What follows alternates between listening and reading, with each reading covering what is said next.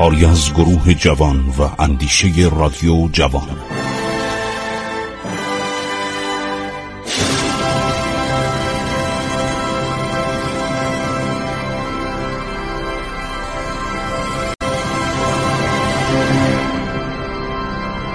بسم الله الرحمن الرحیم. به نام خداوند بخشاینده مهربان.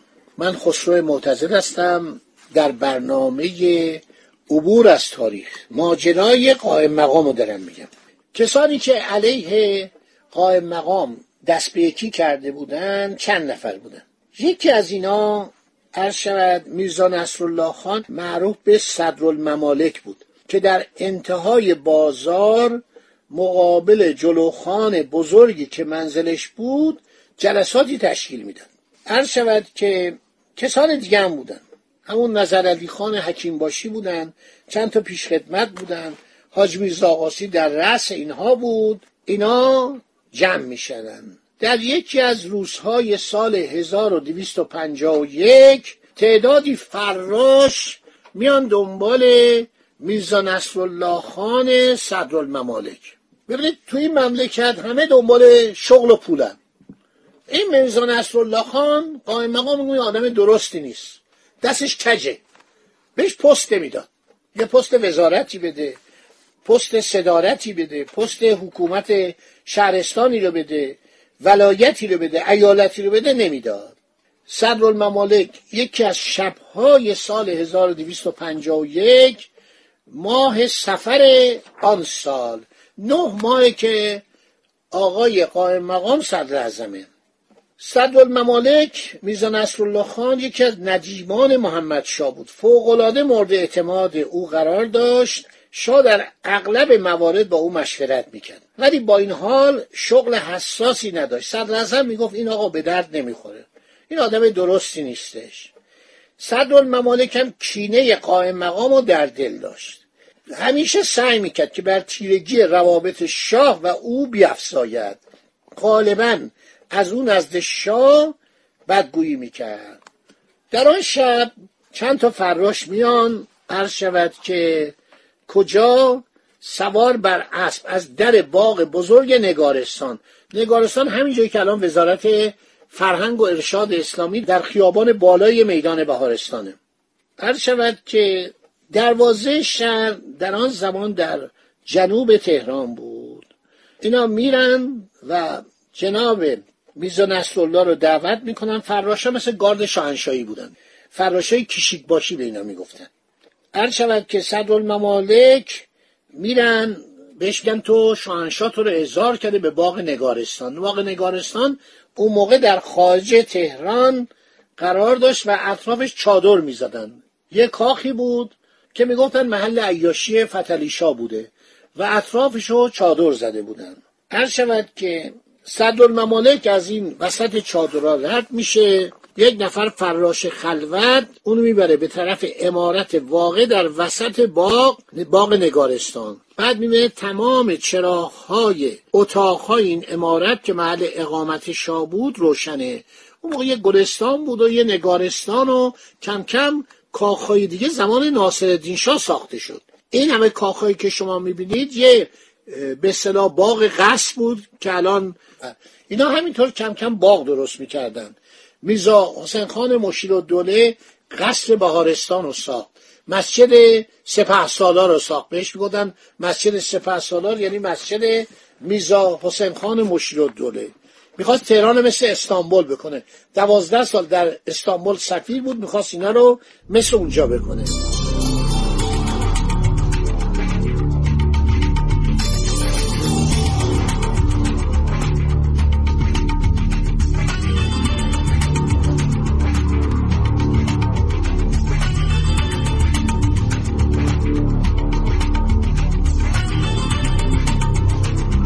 حسین خان زنگنه ایشک آقاسی باشی حاج میرزا آقاسی همه منتظر بودن که صدرالممالک برسه. صدرالممالک رسید دید محمد شاه. محمد شاه موقع جوون بودا سنی نداشت. فکر کنم نزدیک 27 سال داشت. برای اینکه ایشون در 41 سالگی میمیره.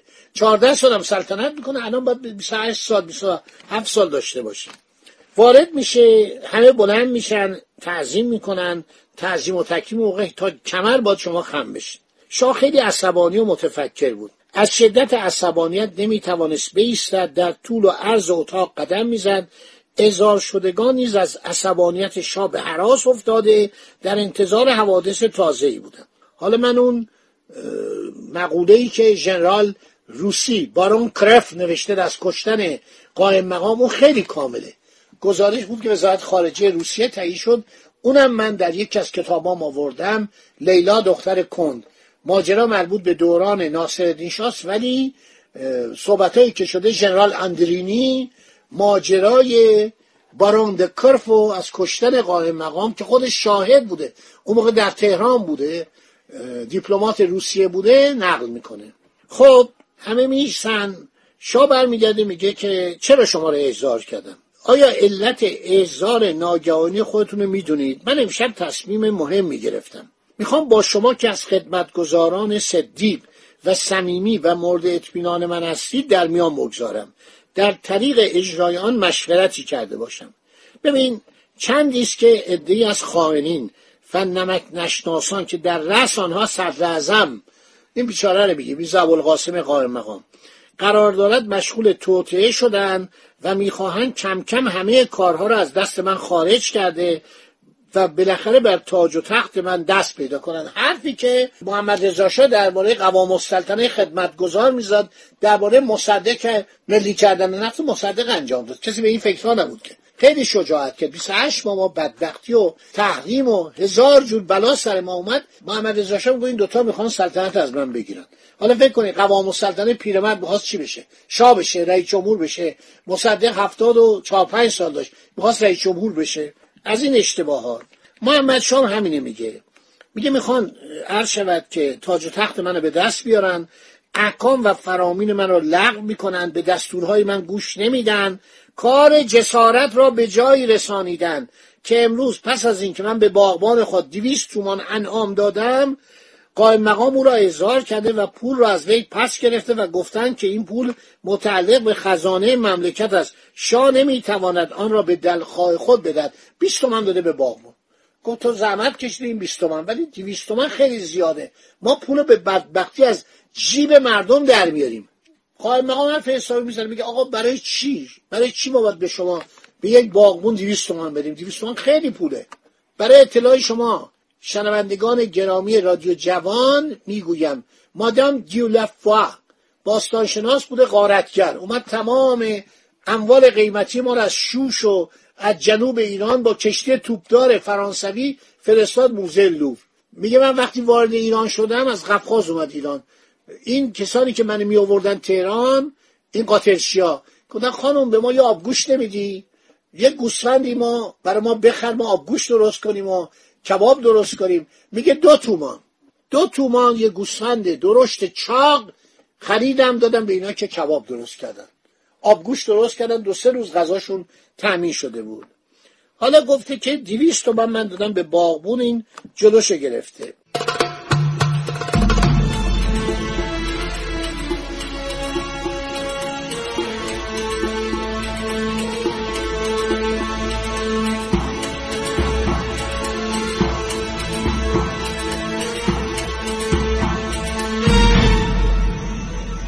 خشم و غضب محمد شاه به منتها درجه خود رسیده بود لبهای خود را به شدت میگزید نتوانست به سخنان خود ادامه داد مریض بود نقرسی بود عصبی بود هزار بیماری داشت.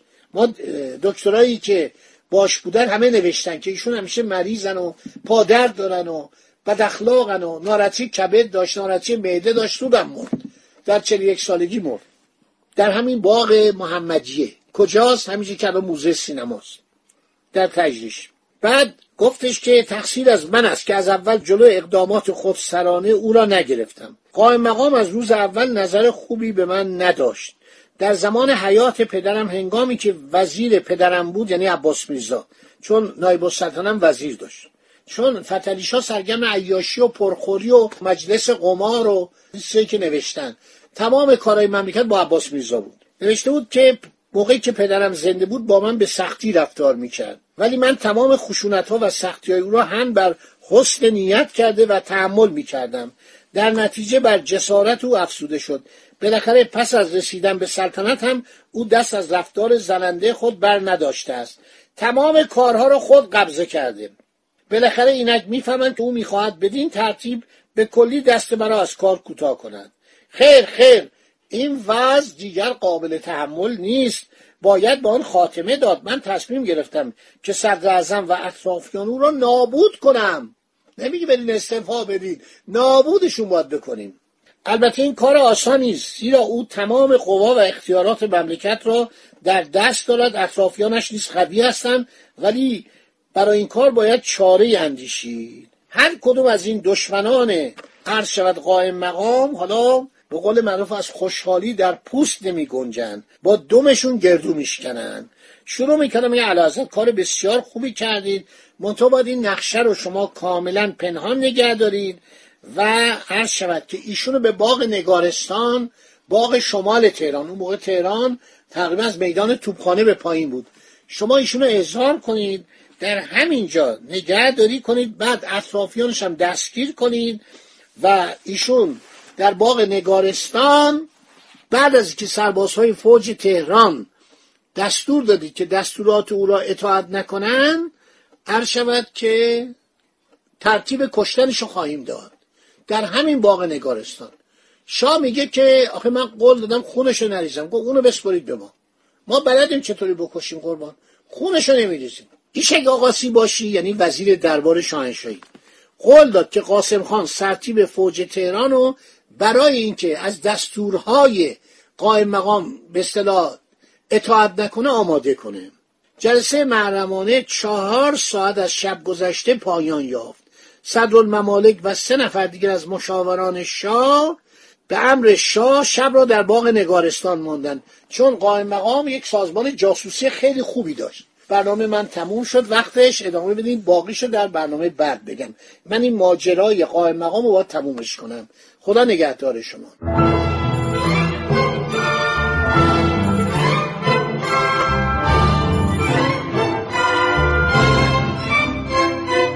عبور از تاریخ.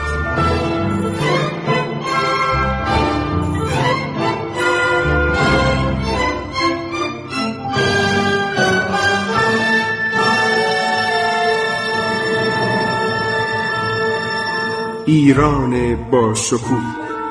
سرگذشت ایران ما به روایت خسرو معتزد